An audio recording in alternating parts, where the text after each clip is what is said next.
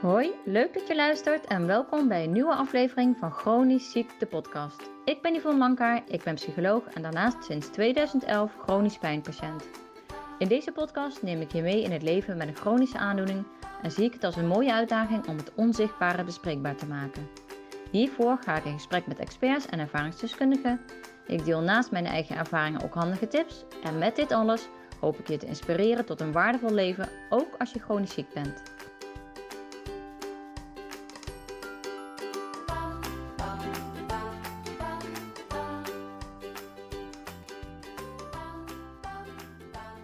Ja, wat fijn dat je er weer bent. Want ik heb weer een hele mooie aflevering voor je klaarstaan.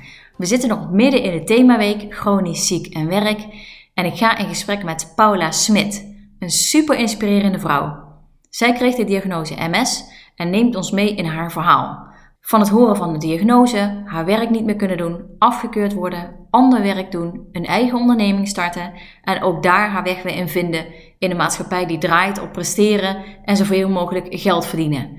Hoe ging zij hiermee om en hoe kijkt ze terug op deze zoektocht? Ik vond het een ontzettend inspirerend verhaal, dus ik zou zeggen geniet ervan en laat je aan het denken zetten. Paula, super welkom in mijn uh, podcast. Ik vind het heel erg leuk dat we vandaag uh, samen in gesprek gaan. Zeker met nou ja, alles wat jij doorlopen hebt, de stappen die je gezet hebt. Uh, ik vind het ontzettend inspirerend en ja, ik heb er heel veel zin in om met jou in gesprek te gaan. Zou je jezelf um, eerst even willen voorstellen, zodat mensen weten wie jij bent en met wie ik vandaag in gesprek ga? Ja, natuurlijk. Dankjewel voor jouw uitnodiging. Sowieso heel leuk om vandaag inspiratie te mogen delen en hopelijk uh, ja, mensen daarmee in ieder geval een kijkje te geven in mijn leven. Ja, wie ben ik? Ik zeg altijd, ik, ja, wat ik vertel heeft heel erg te maken met de persoonlijkheid en de rollen die ik uh, op dit moment vervul. Zegt in feite niet over de essentie, maar het is wel waar, hoe de mensen mij nu zien. Dus mijn naam is Paula Smit. Ik ben op dit moment 41 jaar, volgende week 42.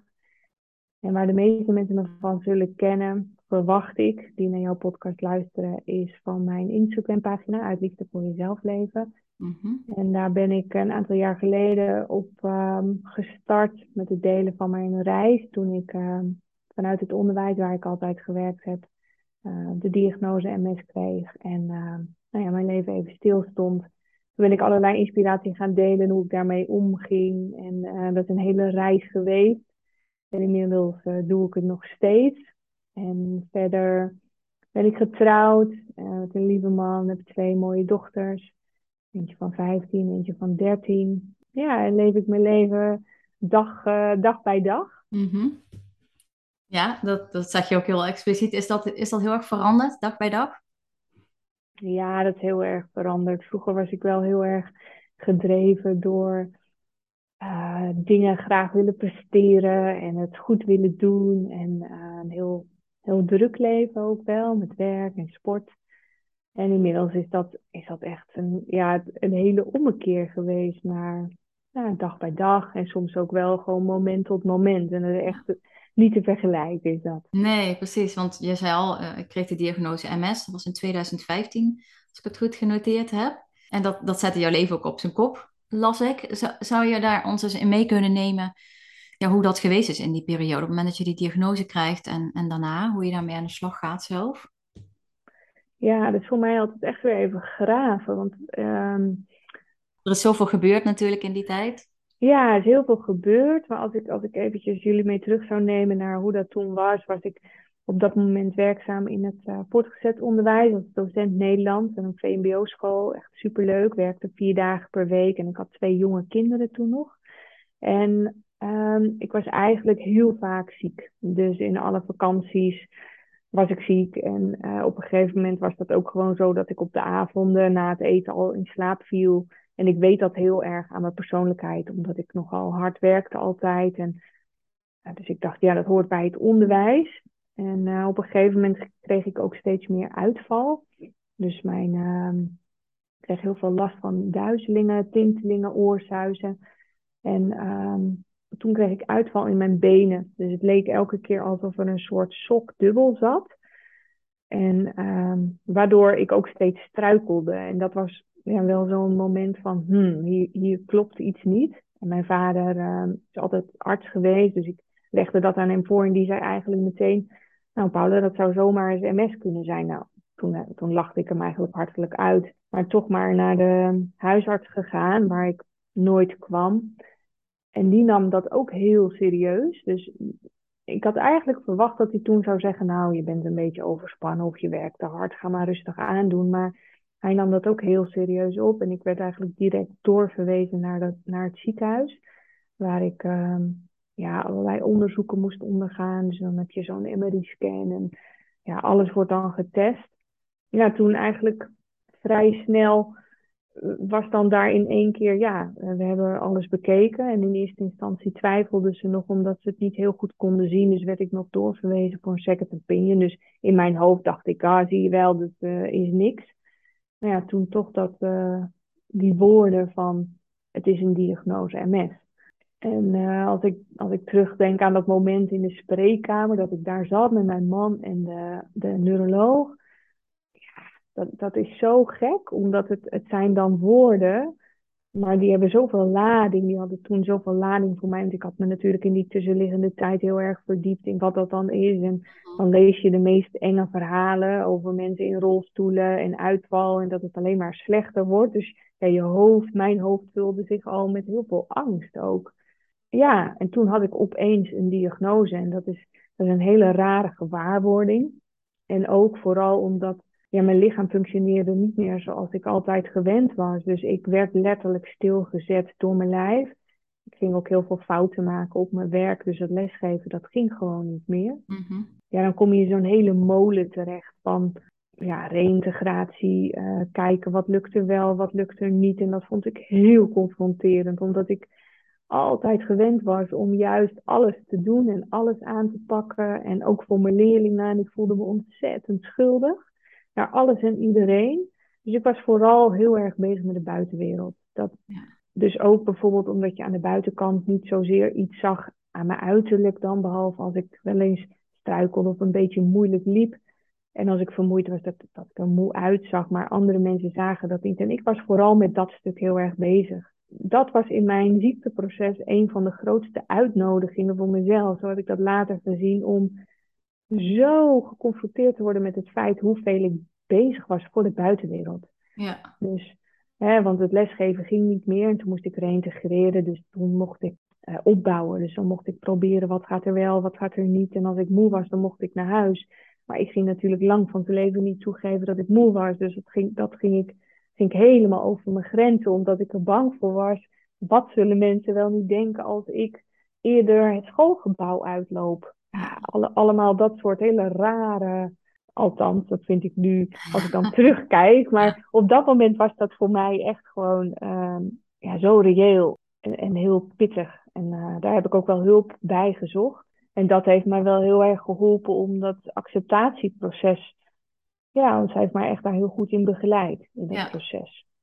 Want daarvoor was, was je toen ook wel iemand die al wel veel bezig was met de buitenwereld? Of heeft dat uh, ja, het stuk diagnose en, en daardoor het niet meer kunnen van alle dingen die je daarvoor kon, heeft dat gewoon de bol nog meer um, aanwankelijk gebracht, waardoor je zo op de buitenwereld bent gaan richten? Nee, ik denk dat ik me nooit zo bewust van was. Kijk, ik denk dat ik er altijd al wel mee bezig was, mhm. maar dat ik me daar niet bewust van was. Ja. En uh, door die diagnose en door de dingen die ik niet meer kon, werd ik me bewust van mijn eigen denkpatronen over uh, hoe vaak ik daar dus mee bezig was. En dan heb ik het niet per se over status, maar wel dat ik ja, vooral wel wilde laten zien dat ik het goed deed. Dus dat is dan toch een stukje persoonlijke status, maar vooral om mezelf dan weer dat zelfvertrouwen te geven en om mezelf weer goed te vinden. En, en ja, dat, dat was wel uh, een hele confronterende spiegel. Ja, ja. Ja, want ik, ik, kan me voorstellen dat het natuurlijk ook heel veel met je doet als je eigenlijk eh, je vak zo graag uitoefent, uh, daar ook heel veel van alles omheen doet in jouw vak. Ja, hoe, hoe is dat dan op het moment dat je dat stuk los moet laten? Want je zegt, kom ik inderdaad in een reïntegratieproces, kan ik mijn vak zelf niet meer uitoefenen? Kun je dat nog terughalen, wat dat met jou deed? Ja, zeker. Ik vond het heel moeilijk om uit de vakgroep te stappen. Dus ik gaf Nederlands en ik ben vrij snel gestopt met het lesgeven, omdat dat gewoon echt niet meer ging. Dus ik kreeg elke 50 minuten een nieuwe groep leerlingen. Ja, dat zijn pubers van 15 en die zijn heel lief. Alleen, ja, die houden niet echt rekening met het feit dat ik niet meer tegen die drukte kon. Want prikkels waren echt wel, dat ging gewoon niet. Dus daar ben ik heel snel uitgestapt. En toen uh, probeerde ik nog daar met één been in te blijven staan door bijvoorbeeld toetsen te maken of na te kijken. Maar daar begon ik dus fouten te maken, ja, waardoor dat gewoon niet meer haalbaar was. En toen heb ik de keuze gemaakt om daaruit te stappen en dat vond ik heel moeilijk. Uh, voor mijn gevoel hoorde ik er niet meer bij. En um, hoe lief collega's ook waren, en die, die hebben mij nooit dat gevoel gegeven. Alleen dat, dat leefde in mij. Dus ik voelde me er niet meer bij horen. Mm Mocht ik me richten op andere zaken. Dus ik was toen al, deed, uh, toen ik les gaf, was ik al bezig met begeleiding van leerlingen en coaching. En daar waren wij als school heel erg mee bezig om dat op poten te zetten. Dus kreeg ik daar een rol in. Dus echt om het coachen op onze school op te zetten en het begeleiden van nieuwe docenten, het coachen van nieuwe docenten. Dus ik mocht daar een opleiding voor gaan volgen. En nou, dat, dat was dramatisch. Ja. Uh, en, en daar bedoel ik mee, dat kostte me echt bloed, zweet en tranen. Um, de reis er naartoe. Ik moest elke keer gebracht worden, gehaald worden. En ik kan me nog één moment heel goed herinneren dat ik daar in die collegebanken zat. En dat was dan aan de Universiteit van Amsterdam. Nou, ik merkte dat ik daar ook al had ik een overtuiging dat ik niet slim genoeg was. Dus dat kost al heel veel energie als je op die manier daarin zat. Mm En aan het einde van de, van de dag was mijn concentratie helemaal weg. En ik stelde een vraag en daar reageerden zij een beetje lacherig op, omdat ze dachten dat ik een grapje aan het maken was. Maar dat was dus niet zo. Maar ik had natuurlijk niemand verteld dat ik een diagnose MS had, want dat, had ik, dat wilde ik vooral niet dat ze mij anders zouden zien. Ja. En allemaal dat soort dingen ja, dat, dat, dat is gewoon een heel proces geweest. En, um, maar ook daar was ik dus nog bezig om me op school, want jij vroeg me van hoe was dat? Omdat ik ja, voor mijn gevoel die vakgroep kwijtraakte, hoorde ik er niet meer bij en dan wilde ik me heel graag toch weer positioneren op een andere functie dan om mezelf daar weer te bewijzen. Mhm. Dus ik was nog steeds bezig met dat stukje. Ja. ja. En uh, ja, dat is, gewoon, dat is echt rouwen. Ja. Omdat je, kijk, als je minder gaat werken, ik was er altijd vier dagen, en wanneer je dan minder gaat werken, ben je minder aanwezig uh, bij je werk. En dat is toch anders. En dat vond ik wel lastig, ook omdat het contact dan minder wordt, omdat je niet meer bij de werkgroepen betrokken bent. Ja. Uh, daar, had ik, ja, daar had ik heel veel moeite mee met dat stukje. Ja, ja. Dus en, en minder onderdeel ervan uitmaken, letterlijk minder ja. meekrijgen. Ja, maar dus inderdaad ook dat stukje, um, ja, hoe jij je als persoon daarin gepositioneerd hebt, hebt al die tijd. Ja, dat zegt natuurlijk wat over je, geeft je zelfvertrouwen. En dat stuk valt dan eigenlijk ook weg. In ieder geval voor een deel. Ja, dat, dat valt dan echt weg. En dan, dan is je hele, ja, mijn hele zelfbeeld was even, ja, wie, wie ben ik dan eigenlijk? Ja. Hè? Zonder, dat, zonder dat werk en zonder die rol van die docent en zonder die rol van... Uh, van collega. Dus alles valt weg. En dat is gewoon een heel intensief proces. Ja. Ja, want ik vind het wel tekenend wat je zegt. Uh, ik kan me zo voorstellen dat, uh, zeker als jij die rol daar zo vervult, dat, dat dat veel zelfvertrouwen geeft. En op het moment dat je dan, uh, dat, dat valt weg, je gaat die studie doen, dat dat eigenlijk ook zo onzeker maakt. Dat je inderdaad denkt van, wat je net zegt, ja, kan ik dit wel aan? Ja, dat is eigenlijk bijna zo'n groot contrast met de Paula die dan waarschijnlijk voor de klas staat en daar zo'n rol op die school vervult ja, dat is een heel groot verschil. En, ja. en, er zit ook een stukje kwetsbaarheid in, hè? Dat, ik, dat ik dat vooral niet wilde laten zien. Ja, ja. En ook niet open en eerlijk wilde zijn over hoe het met mij ging. Dus ik was altijd zo van als het echt niet meer ging, maar dan, dat was al eigenlijk ver voorbij mijn eigen grenzen. Ja. Dan gaf ik mezelf de toestemming om bij wijze van spreken te zeggen, ik ga nu weg. Maar dat was, dat was zo'n strengheid naar mezelf toe en zo heb ik eigenlijk ook de, de, diagnose MS wel een beetje voor mezelf ontrafeld. Als je kijkt naar MS, dat is verharding hè, van die stukjes. Mm -hmm. en, en als ik kijk hoe hard ik voor mezelf was, vooral in mijn oordelen, en vooral voor wat ik van mezelf moest kunnen, wat ik, wanneer ik mijn eigen grenzen weer eens een keer mocht aangeven, dacht ik, ah, dat is een les die ik hieruit mag halen. Dus zo heb ik hem voor mezelf vertaald. Mm -hmm. En toen ik uiteindelijk ja, steeds liever voor mezelf begon te worden, zachter merkte ik ook dat die MS beter ging. Ja, En ehm, ik hoorde jou net al ook even het stukje reintegreren noemen. Uh, kijken van, hey, kan ik op een andere manier mijn, mijn functie of in ieder geval uh, mijn uren maken op school? Hoe, hoe, heb jij die nou ja, twee jaar ziektewet, of ik weet natuurlijk niet precies hoe het er bij jou uitgezien heeft, uh, beleefd en de keuring bij het UWV? Hoe, hoe, is dat stuk voor jou geweest? Ja, wat er bij mij gebeurde was, omdat ik een, meteen een diagnose had. Nou, dan kom je natuurlijk eerst bij die arbo-arts.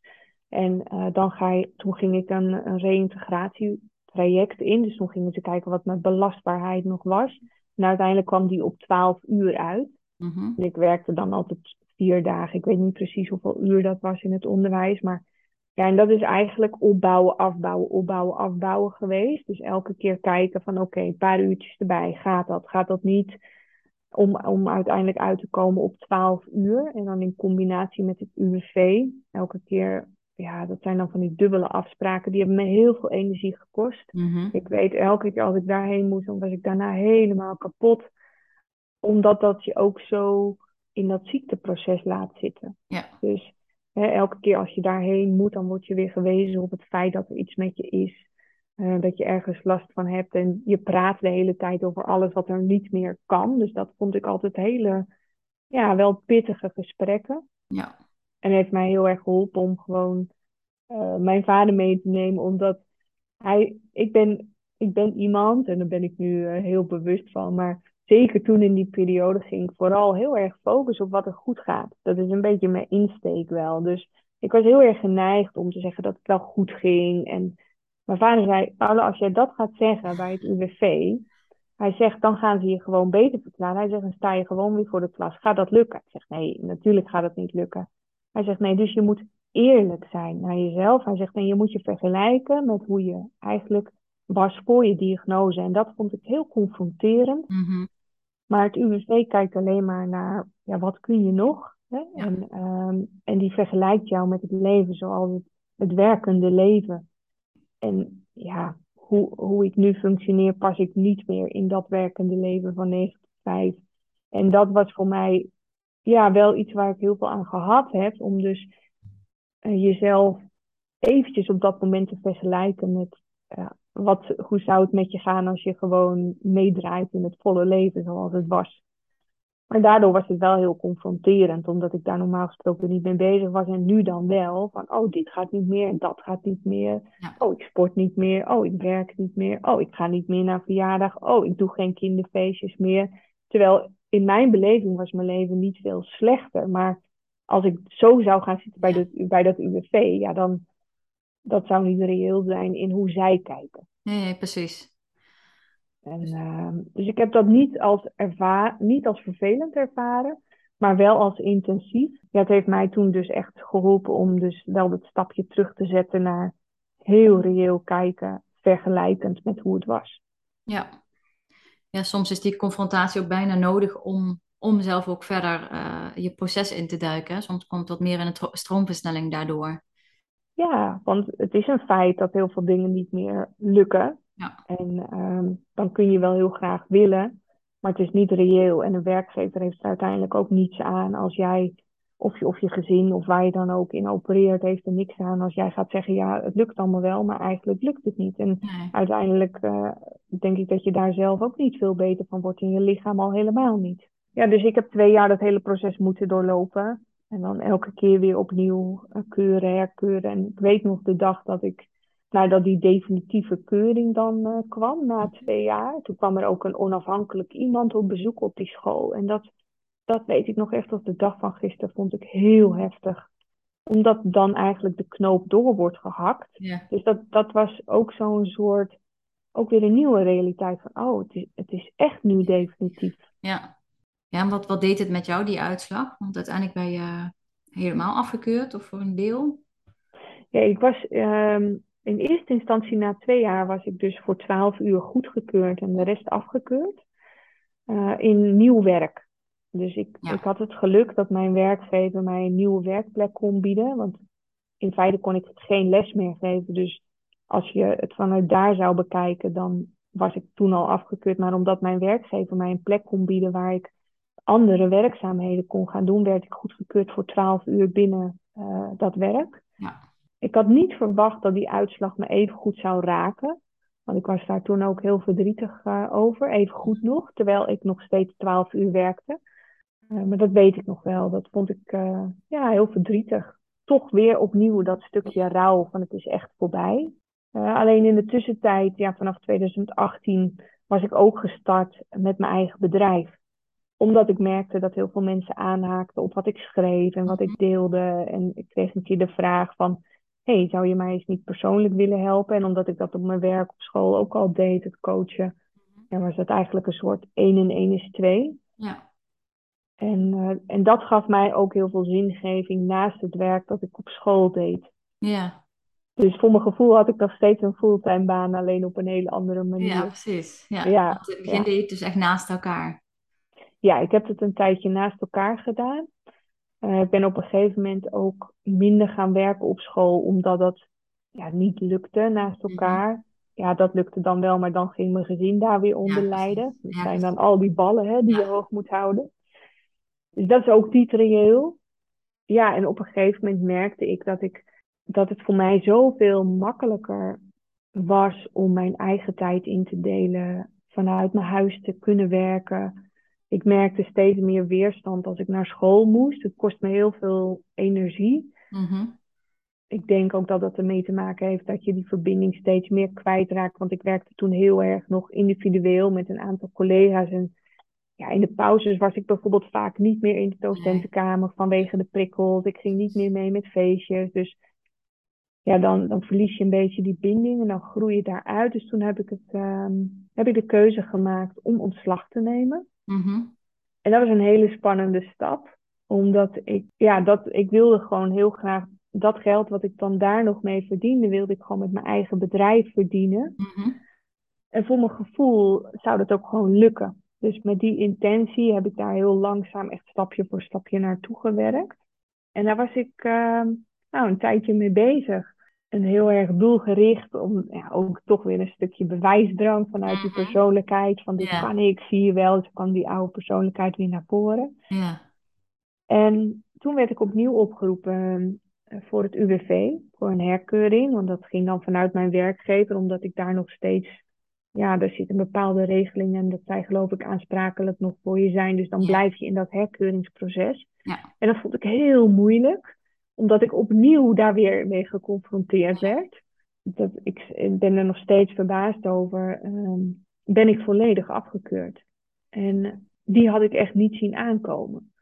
Omdat ik uh, ja, voor mijn gevoel dus, dus gewoon bezig was, aan het werk was. Dus eigenlijk aan het bouwen was. Ja, aan het bouwen was. Alleen en zo heeft zij dat ook aan mij uitgelegd. Ze zegt, ja, je doet heel veel, heel veel dingen. En alleen ze zegt, leg dat, nou ja, wederom over een werkend leven voor een baas. Ze zegt, daar zou jij niet kunnen werken op deze manier. Ja.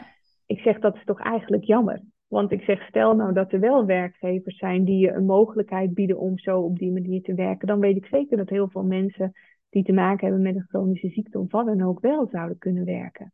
En toen zei ze, ja, maar zover zijn we nog niet. Nee. Dat snap ik. Ja. En, en dus werd ik afgekeurd. Ja. En dus zit ik nu weer in een hele andere situatie. Ja. Heeft ja. nog iets uh, veranderd aan uh, uh, de stappen die jij toen aan het zetten was in je eigen bedrijf? Nou, ja, dat heeft wel iets veranderd. Want toen ik vanuit het stukje dat ik ontslag nam op mijn, op mijn school, dan wilde ik dus heel graag dat financiële deel veilig stellen. Mhm. Dus daar was ik vooral nog bezig met, oké, hoeveel mensen moet ik per maand hebben om dat bedrag te kunnen verdienen. Dus dat was heel erg wel vanuit het financiële zekerheidsstukje was ik bezig. Mhm. En toen ik afgekeurd werd, ja, dan ontvang je een soort basisuitkering, mhm. afhankelijk van wat je verdiend hebt natuurlijk. En nu zit ik in de situatie dat ik per maand een bepaald bedrag maar verdienen, want anders zeggen ze, hey, maar jij werkt.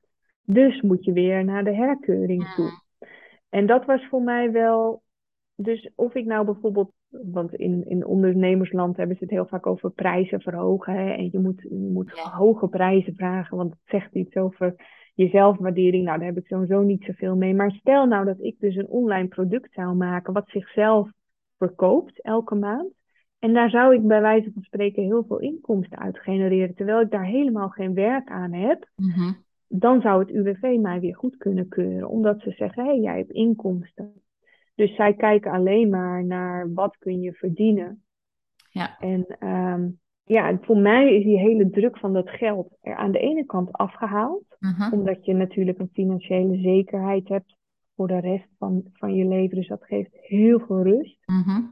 En aan de andere kant zorgt het ook dat je, in een, dat je daar wel tussen moet bewegen.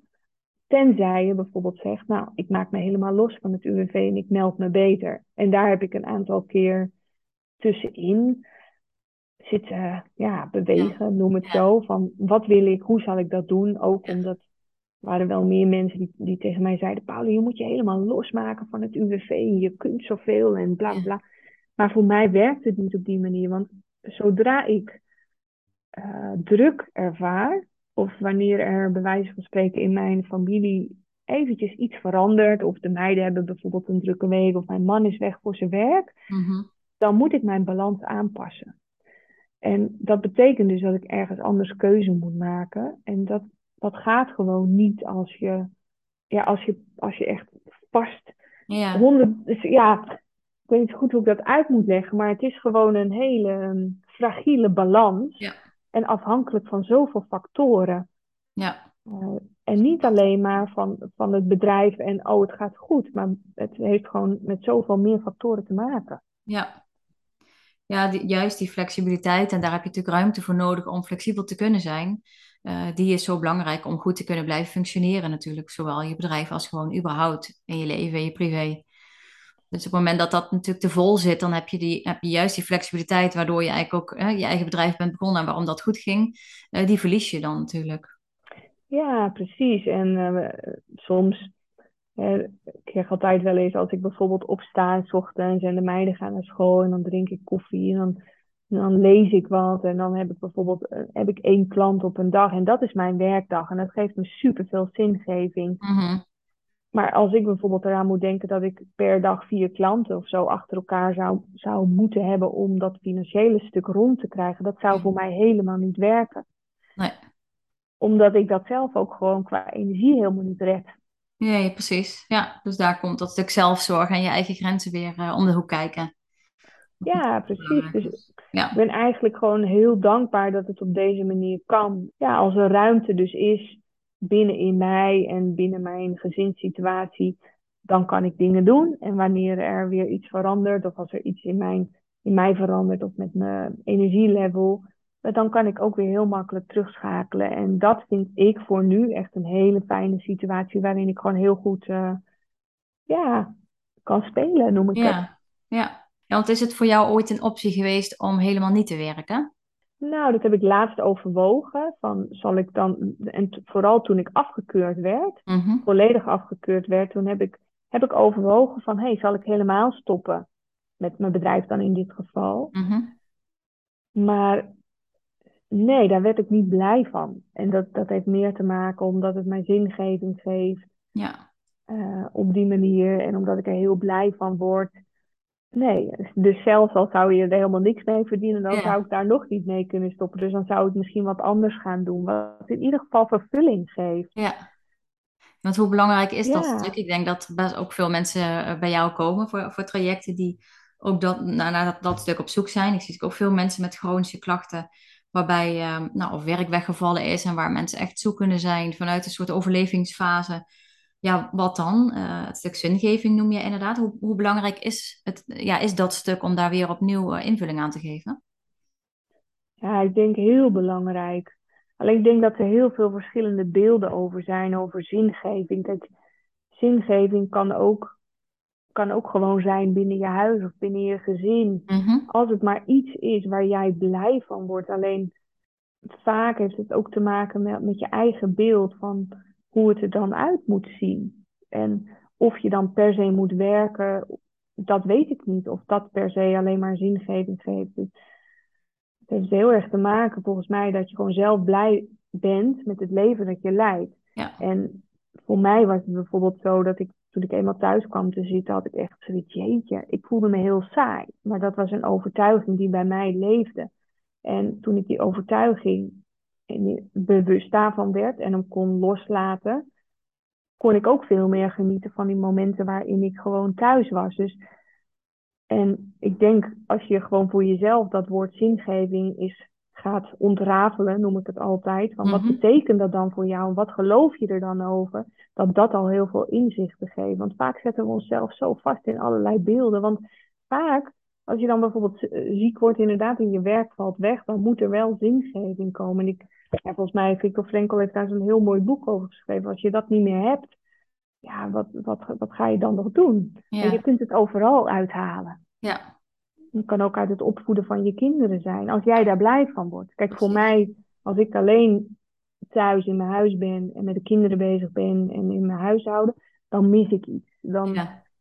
En dat zal voor iedereen verschillend zijn. Ja, zeker, daar ben ik het mee eens hoor. Dus ik denk dat het belangrijk is dat, het, dat er iets voor terugkomt, of meerdere dingen voor terugkomen, maar zeker niet inderdaad eh, alleen maar in een vaststaand concept als werk. Maar dat het inderdaad wel belangrijk is om eh, nou ja, dat, dat, dat stukje plezier en geluk en tevredenheid eh, te kunnen ervaren. Dat er wel inderdaad iets op in de plaats moet komen dan alleen maar je chronische klachten en daarin voor jezelf zorgen. En wellicht de dingen die hier in je omgeving gebeuren, wat er verwacht wordt van je. Ehm, dat daar vooral ook heel veel eigen keuze in, in komt te zitten, zeg maar. Dus dat je inderdaad echt kijkt van, nou, wat wil jij? Wat voel jij? Waar heb jij behoefte aan? En hoe kun je daar stappen in zetten? Ja, en er zit misschien ook, tenminste als ik naar mezelf kijk, eh, terug in dat proces, wat een stukje schuldgevoel onder. Ja, Dus hè, als je dan niet meer kan werken en, en bij wijze van spreken ga je genieten op het strand van de zon en een kopje koffie en eh, een lekker leuk leesboek. En mag dat dan wel van jezelf? Dus mag je dan wel genieten als je dan bijvoorbeeld nu ook zou kunnen werken? Daar heb ik zelf heel erg mee geworsteld. ja, Dat ik dat moeilijk vond. Of als mensen mij bijvoorbeeld ergens zouden zien. Dat is dan weer die buitenwereld. Uh, maar ik weet zeker dat er veel meer mensen zijn die daar ook mee worstelen. Dus als jij bijvoorbeeld lekker aan het wandelen bent in het bos. En de mensen zien jou en die denken, huh? hoezo? Kan jij wel wandelen, maar niet werken? ja, En dat zijn dan natuurlijk al, alles wat van binnen speelt bij jou. ja, Maar dat heeft ook gewoon met toestaan om te mogen genieten van het leven dat zich dan nu aan jou aandient. ja, En daarin te kunnen, ja, te kunnen leven en te kunnen genieten, te mogen zijn, zonder schuldgevoel. ja, mooi. Ja, ik denk dat dat voor heel veel mensen herkenbaar is. En dat ja, die, die fase of de, het, het schuldgevoel op en af bij iedereen wel voorbij komt. En zeker aan het begin, waarin je natuurlijk zo moet schakelen van oude rollen en patronen naar weer opnieuw op ontdekkingsreis gaan. Dat vond ik trouwens ook een mooi stukje op jouw uh, website, um, waarin jij schreef over uh, je leven onder een vergrootglas leggen. Dus je valkuilen bekijken, de dingen die je energie kosten, patronen doorbreken en um, ja, eigenlijk jezelf en je leven weer opnieuw uitvinden. Is dat, is dat denk je ook het belangrijkste wat je te doen staat wanneer je een chronische aandoening krijgt? Ja, dat denk ik wel. Ik denk met alles wat er, wat er in je leven verschijnt, en in dit geval dan een chronische aandoening, uh, dat kun je zien als een uitnodiging om, om het onbewuste bewust te maken. Omdat je, als je je leven leidt, dan leef je gewoon. Dat deed ik ook altijd. Ik, leefde gewoon mijn leven en ik was gewoon bezig. En dan opeens gebeurt er iets waardoor alles op zijn kop staat. En uh, daardoor staat alles opeens ja, in een ander perspectief. En kun je dus dat gaan zien als een manier om te gaan kijken van... hé, hey, inderdaad, wat vind ik eigenlijk echt belangrijk? En leef ik het leven dat bij mij past in deze situatie? En dat is, dat is een heel proces. Dus dat gaat nooit van de ene op de andere dag. En in het begin wil je daar misschien ook helemaal niet aan. Althans, dat wilde ik ook absoluut niet. Ja. Van, ik wil gewoon mijn oude leven terug. En ik wil gewoon... Hè, dat is die frustratiefase... Maar als je echt gewoon het kunt zien als een hele mooie manier om opnieuw je leven uit te vinden, wat jij ook zegt. En um, ja, daar een nieuwe invulling aan te gaan, gaan geven die past bij hoe het nu is, dan, dan kan het nog steeds weer een heel mooi leven worden. Anders, ja, ja maar dat, dat is het leven ook. Het is niet, het is niet lineair. Nee, ja, mooi beschreven. En ik, wat ik ook wel heel mooi en, en inspirerend vind, um, waar ik zelf ook nog wel eens mee struggle, is wat jij zegt, hè, die prestatiedruk en um, succes uh, willen behalen en voor je eigen bedrijf succes willen maken. Um, jij zegt ook van nou, dat heb ik nou, voor, een groot deel uh, los kunnen laten. Hoe zorg jij ervoor dat je nou ja, op tijd op de rem gaat en dat je niet ja, meer, meer, meer, wanneer is genoeg genoeg, zeg maar, bij jou? Uh, ja, dat heeft heel erg te maken met bewust worden van mijn eigen gedachten. En ik was, was vooral iemand die heel erg in mijn hoofd leefde. En ik merk nu wanneer dat zo is, dan word ik moe. Dus mijn lichaam geeft seintjes. En ik kan het nu steeds beter en sneller ook voelen. Dus als ik bijvoorbeeld over mijn grenzen ga, voorheen duurde het heel lang voordat ik dat voelde. Dan moest ik bij wijze van spreken bijna echt neervallen of in slaap vallen. Ja. ik dacht, oh ja, ik ben over mijn grenzen gegaan. Terwijl nu voel ik al heel snel, oh het is genoeg. En ook daarin is weer ja, vrijkomen van je gedachten, je, je structuren van ja, wat, wat, hè, wat is dan succesvol of wanneer is het dan genoeg? Als je, als je dat ook weer los kunt laten, dus dat, je, dat daar helemaal geen beeld bij zit, dan is het gewoon elk moment zoals het is. Ja, om een klein voorbeeld te geven. Ik, ik organiseer af en toe een workshop samen met Marja Pullens. En dan gingen wij in het begin heel erg vanuit ons hoofd, want dan hadden we zo'n leuke dag gehad. Ja. we, oh, we gaan meteen, ja, over een maand en dan gaan we, en dan, en dan vanuit dat hoofd ga je dan dus bedenken uh, van meer, meer, meer, meer. Omdat het, en het kan ook vanuit enthousiasme ontstaan, ja. hè, omdat ja. je het zo leuk vindt. Ja. Alleen toen was ik thuis en dat was dan de dag na de workshop. Nou, dan ben ik altijd helemaal kapot. Dus toen was ik moe. En toen voelde ik helemaal niet dat, oh, als ik dan dacht aan, ik moet over een maand meer, dan woog het zwaar. Ja. Dus voor mij helpt het heel erg om niet meer te veel vooruit te plannen. En niet meer mijn agenda al helemaal vast te zetten voor twee maanden. Dat werkt voor mij niet. Mhm. En, ik, en ik kan het voelen dat als ik naar mijn agenda kijk en ik zie daar bij wijze van spreken vijf afspraken in staan, dan kijk ik ernaar en dan voel ik wat gebeurt er in mijn lijf. Word ik daar blij van of geeft het me een zwaar en zo'n beknepen gevoel? Ja. En door dat steeds meer in te zetten. En dus, wat gebeurt er als ik mijn agenda nu leeg haal? Of wat gebeurt er als ik die, die afspraak weghaal? Oh, Ja, ik voel precies. ruimte in mijn lijf. Ja. Dus het is een beetje een spel tussen je lichaam, wat voor signalen geeft je lichaam, maar ook bewust worden van je eigen gedachten, ook weer hierin. Wat denk ik? Waarom doe ik wat ik doe? Het is echt een heel mooi zelfonderzoek Ja. en super confronterend. Ja. Ja, omdat je jezelf, ik zie mezelf ook nog steeds weer hetzelfde doen. Laatst ook weer denk, oh ja, we gaan het nog een keer doen. Ja. Oh nee, Paula, wat had je ook weer ontdekt? Relax, stapje terug. Ja. Ja, dus Ja. echt eigenlijk daarin, als ik het zo tussen de regels door, dat contact met jezelf, ja, eigenlijk steeds dat contact aangaan en voelen wat, wat iets met je doet en waarom je blijkbaar iets doet, waarom je soms juist weer harder gas gaat geven en wat daar dan onder zit. Ja, en daaruit eh, je conclusies trekken en proberen ja, op één lijn te komen met wat je eigenlijk nodig hebt, behoefte aan hebt, wat je wil. Ja, en het heeft ook echt met accepteren te maken. Ja, Want je, ja. je, kunt, je kunt zoveel willen, maar als je in het moment voelt dat het nu niet gaat, dan zul je dat moeten accepteren. En in het begin ga je daar tegen vechten, want dat wil je niet. En, je, en dan kun je op wilskracht heel veel bereiken. Alleen uiteindelijk ga je daar toch een prijs voor betalen. Ja, dat is, dat, de, acceptatie is daar ook gewoon een heel groot stuk in. Van wat kan er nu? Op dit moment. En dan niet op de toekomst vooruitlopen. Van wat betekent dat dan? Nee, dat zie je dan wel weer. Ja, en soms kan het ook nog helpen om die, eh, die prijs die het kost, eh, soms wat, eh, wat, wat in ieder geval duidelijk te maken, concreet te maken van, oké, als ik deze stappen zet, wat heeft dat dan voor consequenties en is het me dat waard? En soms kun je daar natuurlijk met vo- volmond, volmondig ja op zeggen. En soms eh, maakt het natuurlijk dat concreet maken dat je ook wel ziet van, oh ja, maar dan moet ik dus daarop inleveren wat jij straks al zei. Als ik het de ene kant wat meer ging doen, dan ging het weer ten koste van mijn gezin. Of ja, dat, er dan eh, alle ballen in de lucht, dat gaat natuurlijk niet. Tenminste, eh, op het moment dat je de ballen hetzelfde laat. Ehm, dus soms helpt het natuurlijk ook om dat concreet te maken. Van, goh, en wat, wat zijn dan de keuzes als ik het zo helder voor mezelf neerleg? Waar ga ik dan voor? Ja, precies. En daarin is schrappen denk ik ook een hele belangrijke. Ja. Jij noemde net al van je hebt zoveel ballen in de lucht te houden. En stel dat jij twintig ballen in de lucht te houden hebt. En maak er dan eens tien van. En, en welke tien zijn dan voor jou de belangrijkste? En hoe kun je daar die balans in vinden? Want ja, wat, je, wat jij net ook zegt, je kunt niet, als er iets in je leven verandert, door middel van bijvoorbeeld dus die chronische ziekte, Mhm. dan kun je niet op dezelfde wijze door blijven gaan. Dat is een feit. Ja. En dat vraagt dus ook om, om dingen anders te doen. En dan maar beter gewoon alleen de Ja, dingen in je leven te laten waar je gewoon het meest blij van wordt. Ja. En dat vond ik bijvoorbeeld, ja, zo'n heel praktisch voorbeeldje, maar kinderverjaardagen vond ik altijd dus al heel vervelend en heel vermoeiend. ja.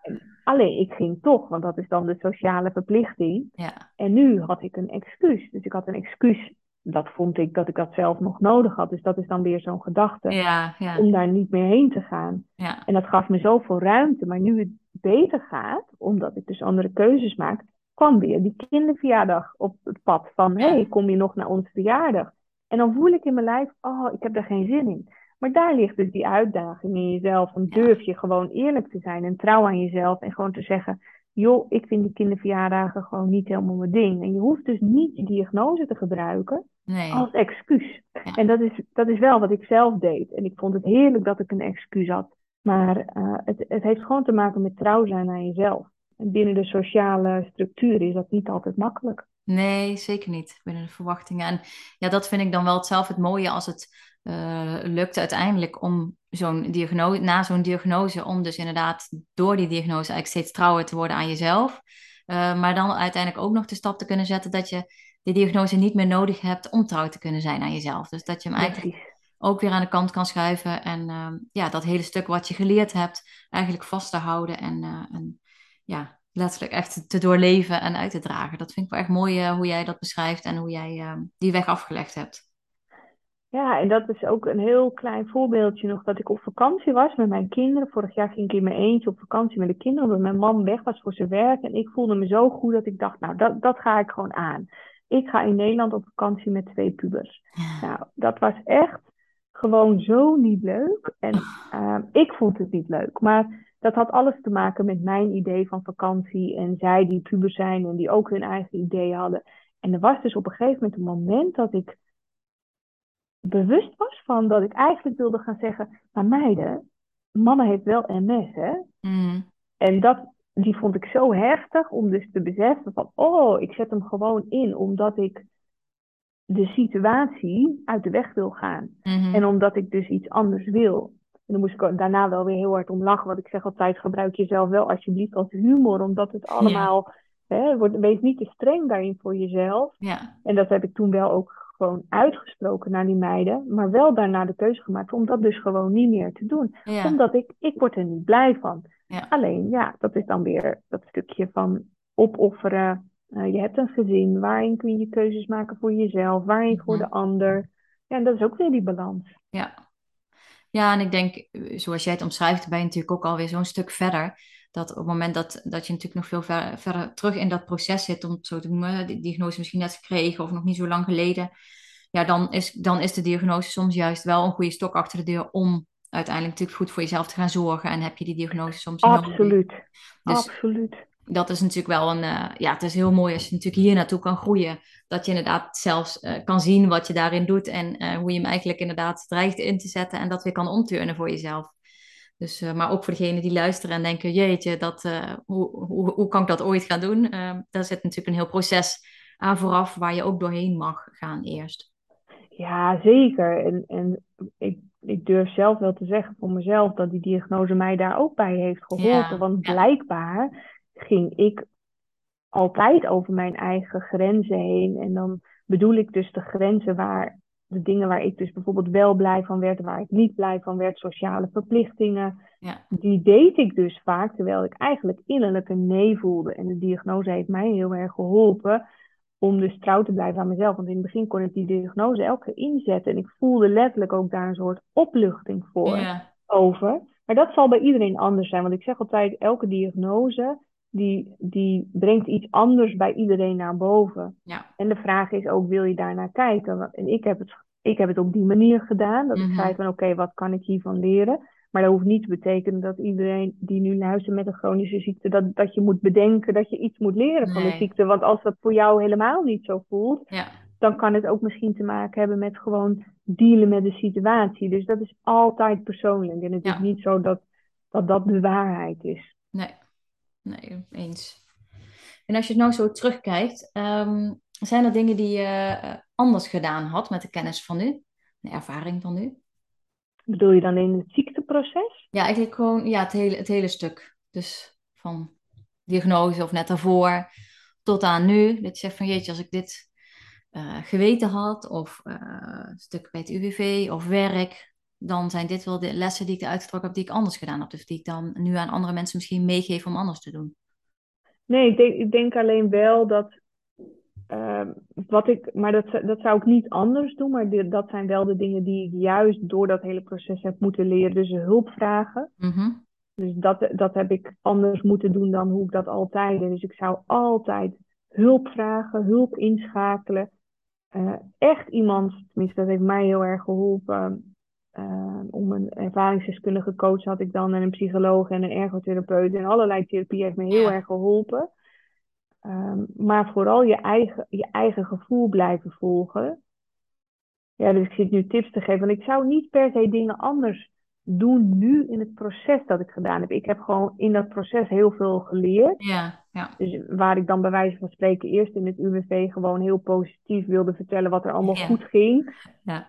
kwam ik er dus achter, oh ja, dat, dat helpt niet. Dus eh, dan zou ik willen meegeven van wees gewoon eerlijk over hoe het met je gaat. Hè? En ook naar je werkgever, dat is wel iets. Ik zou, als ik iets anders zou willen doen, dan zou ik eerlijker willen zijn naar mijn werkgever toe. Omdat ik merkte dat ik ook naar collega's toe toch wel vaak mezelf groter voordeed of beter voordeed dan het was.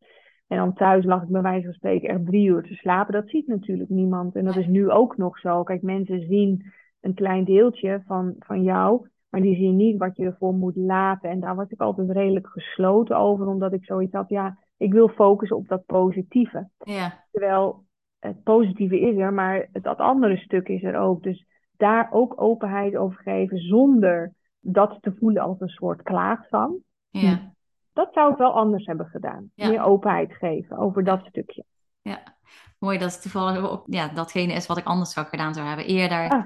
dat masker afzetten en eerder uh, ja, mezelf niet uh, doorpushen en denken dat ik sterk moet zijn en niet laten zien hoe het echt gaat. Ik denk dat dat inderdaad heel veel verschil maakt op het moment dat je dat gewoon eerlijker, eerder uh, ja, durft neer te leggen. Want dat maakt namelijk dat er veel meer begrip is en mensen toch, dat er ook meer eerder hulp is. En ja, dan is het veel minder eenzaam en een lange strijd die je alleen aan het voeren bent. Dus uh, ja, mooi dat je daar uiteindelijk ook op uitkomt. Ja, ik moest even nadenken. Maar dat, dat is inderdaad wel uh, ja, al grappig dat het bij jou ook zo was. Ja. ja.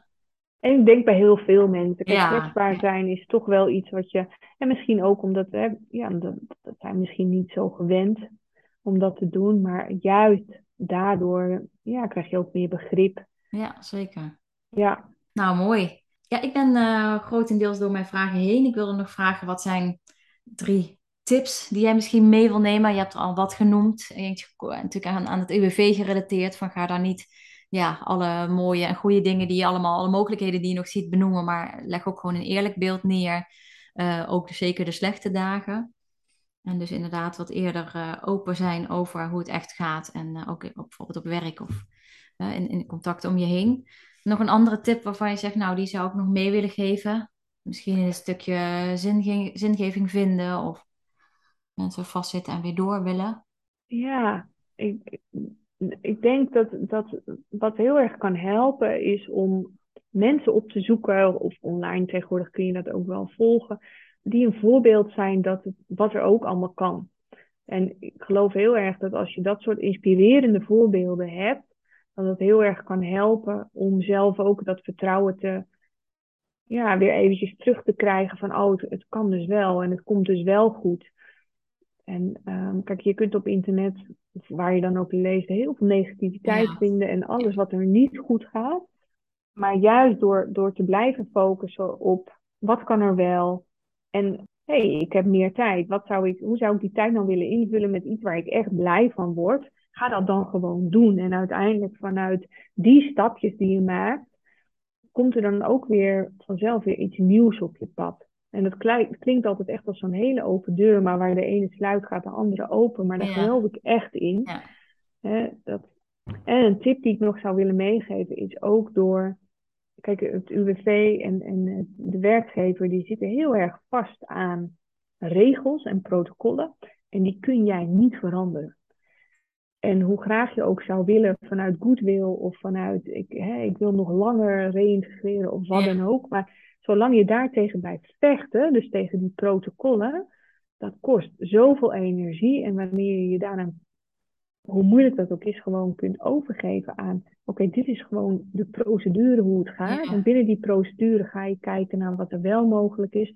Wordt dat wel een stukje makkelijker dan wanneer je blij, daartegen blijft vechten. Omdat het soms, ja, kan het best wel een stug en een log systeem zijn. Zo heb ik het niet ervaren, maar ik weet dat wel uit andere ervaringen dat dat echt zo kan zijn. Of dat bijvoorbeeld een, een arts echt super uh, rechtlijnig over kan komen. Mhm. Maar dat dat niks over jou zegt, maar dat dat gewoon die protocollen zijn waaraan zij vastzitten. En, uh, en om dat dan los van elkaar te zien. Ja, precies. En dat is natuurlijk ontzettend lastig, want het gaat natuurlijk over jou op dat moment. Ja. Het is wel een mooie inderdaad om mee te geven dat het ja, het doet natuurlijk zoveel, ook met je zelfvertrouwen, zelfbeeld, als je daar zit en er wordt van alles over je gezegd of besloten. Of soms natuurlijk de, de andere kant op, dat je helemaal niet afgekeurd wordt, terwijl jij denkt, hoe moet ik in ja. naam überhaupt nog werken? Dat gebeurt natuurlijk helaas ook uh, met regelmaat. Ja. Dus, um, maar inderdaad, ja, de uitdaging zit erin om wel los te koppelen van wie jij als persoon bent en hoeveel je waard bent. En uh, ja, dat, dat daar niks aan afdoet. Nee, hoewel dat misschien zo dan wel kan voelen hè, op dat moment. Ja. Maar het, het zegt echt niks over. En ook daarin, ja, je kunt van alles wat je meemaakt, kun je uiteindelijk weer dingen leren. En als je alles wat je op je weg komt op die manier kunt bekijken, ja, dan, word je er, dan groei je er wel door als persoon. Ja, ja mooi. Nou, volgens mij, ik weet niet of jij zelf nog dingen toe te voegen hebt, of of jij zegt, nou, dat is nog belangrijk of goed om te noemen. Nee, nou, ik, ik hoop dat mensen er iets uit kunnen halen. Ik besef me wel, Yvonne, als jij uh, veel vragen aan mij stelt, dat het voor mij al wel best een lange tijd geleden is. En dat ik er, en dat gaf ik jou ook aan in het voorgesprek, dat ik daar eigenlijk niet zo heel veel meer mee bezig ben. Dus ik hoop niet dat mensen nu het idee krijgen van, uh, oh, nou, dat is wel heel erg makkelijk. Maar um, misschien ook gewoon om aan te geven dat als je, ja, als je over een langere periode terugkijkt, dat het altijd weer anders is dan wanneer je erin zit. Dus wanneer ik jou gesproken had toen ik er net in zit, was het een heel ander gesprek geworden. Ja. Dus, um, nee, en dat, ja. is zeker zo. En die geluiden komen er natuurlijk ook in de, in de themaweek naar voren. Van mensen die het op dit moment natuurlijk heel anders ervaren. Of hele andere ervaringen hebben bij het UWV. Of ja, ik vind het belangrijk om alle kanten te belichten. En ja, wat je zegt, ik, ik sta er zelf ook zo in dat het gewoon fijn is als je mensen om je heen hebt. Die een stukje kunnen laten zien van, goh, als, als dat me een beetje kan inspireren om vertrouwen te hebben dat ook al sta ik nog veel verder op, op een andere plek op die weg, um, ja, om, om het vertrouwen te hebben waar mijn weg misschien ook naar een goed punt gaat ja, dan vind ik het alleen maar heel fijn om, uh, om dat stuk te laten zien en uh, jou daarin uh, ook het woord te geven, omdat ik denk dat jij daar een hele mooie weg in afgelegd hebt. En ja, ik denk dat je ook heel goed hebt laten zien dat het ook nog steeds van dag tot dag een balans zoeken is. Dat het niet een proces is wat in één keer klaar is en afgerond en nou hè, met vlag en wimpel geslaagd. En ja, zo werkt het natuurlijk niet. Nee, dus, absoluut niet. En ik zeg altijd, stel dat, stel dat je dat het dan heel goed gaat, dan komt er weer wat deals op je pad. Maar ja, zo gaat het gewoon in het leven, dus gewoon cyclisch. Ja, ja. Nee, dus ik denk dat dat ook heel goed naar voren gekomen is. Dat het natuurlijk altijd gewoon zoeken blijft en aanpassen. Maar ja, de, kern denk ik wel, eh, wat jij in ieder geval meegeeft, van blijf in contact met jezelf en probeer daarin uh, ja, jezelf in die zoektocht te begeleiden eigenlijk van uh, wat, wat goed voelt bij jou en ga proberen weer te vertrouwen op dat gevoel. Ook al is dat natuurlijk in het begin helemaal in de war geschopt en weet je even niet meer wat je allemaal moet voelen over jezelf. Um, maar dat je dat weer terug kan vinden. En uh, ja, ik denk dat dat wel een hele mooie is. Um, of in ieder geval een van de mooie punten is die, er, uh, die eruit ko kunnen komen. En uh, ja, ik vind dat je ontzettend veel mooie dingen besproken en, en verteld hebt. Dus ja, super dank daarvoor. Ik denk dat veel mensen hier wat aan kunnen hebben. Nou, dat hoop ik. Dank je wel voor je ja. uitnodiging. Ja, heel graag gedaan. Dank je wel dat je er was. Superleuk dat je weer luisterde naar een aflevering van Chronisch Ziekte Podcast. Ik hoop dat het je nieuwe inzichten en inspiratie opgeleverd heeft. Laat het me vooral weten op Instagram waar je me kunt vinden op Psycholoog. Laat daar ook je vragen achter die ik eventueel mee kan nemen in een nieuwe aflevering.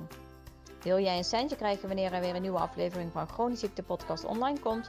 Abonneer je dan op dit kanaal op je Spotify app of op iTunes. En ik zou het echt super tof vinden wanneer je hier een review achter wil laten. Daarmee help je mij meer mensen te bereiken en daar word ik dan weer heel blij van. Tot de volgende aflevering en nog een hele mooie dag gewenst.